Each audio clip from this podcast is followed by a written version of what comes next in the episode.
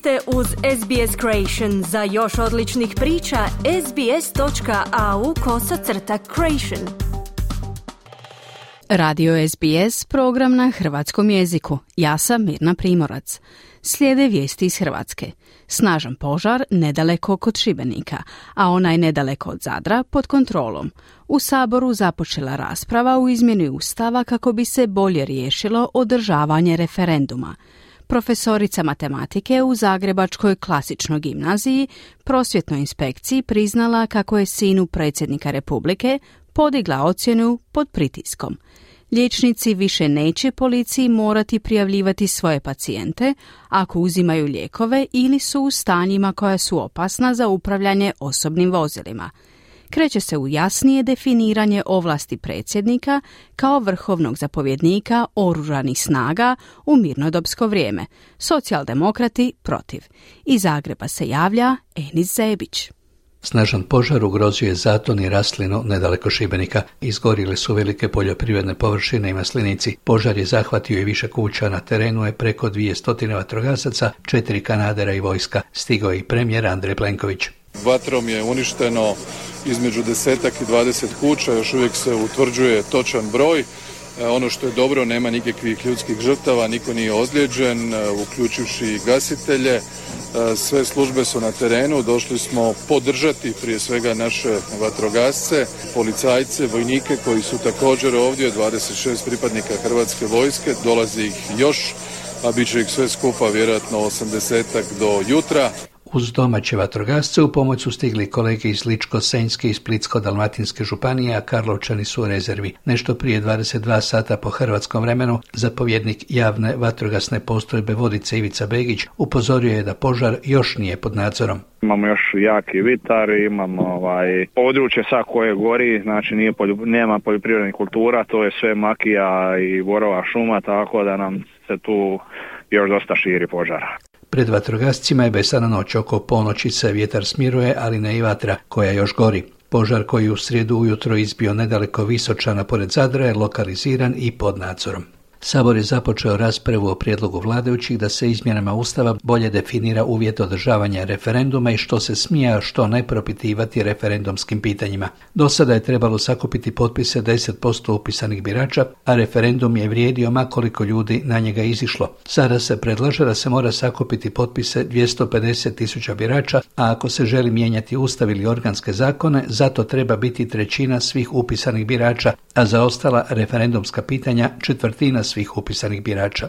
Mijenjao bi se i zakon o Ustavnom sudu, pa bi Ustavni sud dobio ovlasti proglasiti nedopuštenim referendum ako sadržaj referendumskog pitanja nije u skladu s općim načelima i najvišim vrijednostima ustavnog poredka. Ustavni sud također bi sukladno novoj ovlasti mogao ocjenjivati ustavnost referendumskom pitanja i prije nego što se počnu prikupljati potpisi. Protiv su i kleropopulistički most i krajnja ljevica Miro Bulj iz Mosta. Vi ste grobari ovoga ustava za koje je krv prolivena. Mi moramo građani koji će prikupiti potpise prije najaviti Šeparoviću, Branku Baću, Vladimiru Šeksu. Pa korektnije bi bilo da se rekli ukidamo skroz referendum. Predsjednica Radničke fronte Katarina Pejović. I još jedan paradoks, mi po ovim pravilima referenduma ne bismo bili danas u Europskoj uniji.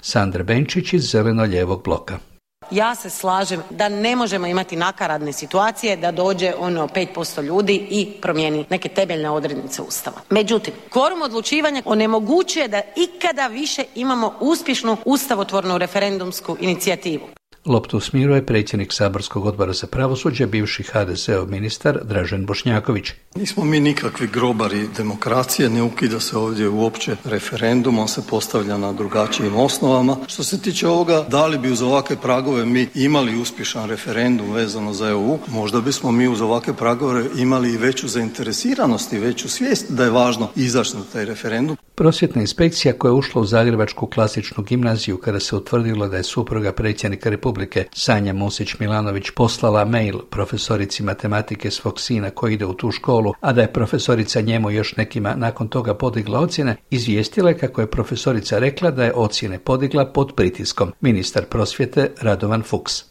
Ključna priča u cijelom nalazu je direktna izjava profesorice matematike da je od nje traženo da promijeni ocjene. I ukoliko se utvrdi da je bilo zahtjeva prema profesorici matematike da dopisuje ili mijenja ocjene i u postupku kad saznamo tko je to zahtijevao izmjenu i dopunu, taj će onda snositi sankcije. Ukoliko se utvrdi da je to, neću prejudicirati, mislim, ali ako je to neko iz škole, onda postaje mehanizam kako ministarstvo može djelovati protiv e, takovih osoba. Taj dio posla obavit će policija jer prosvjetna inspekcija više nema ovlasti. Predsjednik prosvjetnog sindikata Preporod Željko Stipić nada se samo da profesorica neće ispasti jedina odgovorna. Iako bi se to vrlo lako moglo dogoditi. Ako je ocjena promijenjena mimo zakonom utvrđene procedure, ona se mora poništiti. Ako se to ne dogodi, onda je to eklatantan primjer bezakonja u području ocjenjivanja u našem školstvu. Veliku su buru digli liječnici opće prakse kada su u prijedlogu novog zakona o sigurnosti na cestama našli odredbu da će u buduće svakog svog pacijenta koji je u stanju ili pod terapijom koja mu smanjuje sposobnost za vožnju morati istog trena prijaviti policiji koja će mu onda privremeno ili trajno oduzeti vozačku dozvolu. Privremena stanja ima povremeno svatko od nas i zato to nije pametno rješenje, kažu udruzi obiteljskih liječnika. Koja su to stanja pobreja doktorica Vesna Potočki Rukavina. Na primjer jedna križobolja jel, koja e, zahtjeva ili terapiju u vidu injekcija ili tableta, e, to su e, teže alergijske reakcije, e, to su vrtoglavice privremene, iznenadni porast krvnog tlaka, neregulirani dijabetes, pad šećera i mnoga stanja zapravo dnevno bi mi možda imali i do desetak pacijenata kojima bi morali zapravo trenutno suspendirati njihovu vozačku dozvolu. Nitko nije bio zadovoljan prijedlogom od liječnika preko vozača do udruga pacijenata, pa je na kraju shvatila to i policija. Premijer Andrej Plenković. Tražio sam od ministra Božinovića da se revidira taj jedan članak o kojem se radi. On je sjeo sa predstavnicima liječnika i našli su formulaciju koja je prihvatljiva svima. Vlada će sutra na sjednici predložiti amandman. Svi će biti zadovoljni, neće niko biti nasekiran da neće moći voziti auto, a opet ćemo znati da li je netko dobio ono što je najvažnije, stručni savjet liječnika da ne vozi. Između ministra obrane Marije Banožića i predsjednika Republike Zorana Milanovića traje rad gotovo trenutka kad je Banožić stupio na tu funkciju. Milanović je o njemu iznio niz uvreda i dovo u pitanje njegovu sposobnost kao ministra. Banožić ne uzvraća istom mjerom jer je ipak niži po funkciji, ali ponekad ne izdrži pa vrati. A povodi obično nešto oko ovlasti slanje par vojnika na neku sahranu pripadnika HVO-a u Bosnu i Hercegovinu, upotreba helikoptera ili vojnog broda da se predsjednik nekod preveze na neki protokol. Zato se, kako je najavljeno, kreće u jasnije definiranje ovlasti. U prvom redu definiranje ovlasti predsjednika koji je vrhovni zapovjednik u ratu, ali intencija izmjena je da u miru oružanim snagama upravlja ministar obrane. Ministar Banožić podsjetio je da se sa jasnijim definiranjem ovlasti predsjednika u vojnim stvarima krenulo 2013. da je s tim krenuo Milanović dok je bio premijer ne ulazeći u nikakve ustavne promjene, nego baš pojašnjavajući ono što je napisano u zakonu 2013. godine. U tom zakonu je jasno razrađeno u kojim trenucima predsjednik kao vrhovni zapovjednik ima ovlasti, u kojima trenutku ima ministar obrane, tko je fiskalno odgovoran po tom zakonu, ali isto tako ono što se u posljednjih godinu dana tumači kao nedorečenost, iako to nije činio nitko od predsjednika prije, sada se pojavilo u tom trenutku i mislim da taj dio treba razjasniti. Oporbeni socijaldemokrati su na strani svog bivšeg predsjednika Zorana Milanovića. Predsjednik SDP-a Peđa Grbin koristeći Milanovićeve omiljene uvrede na račun Banožića.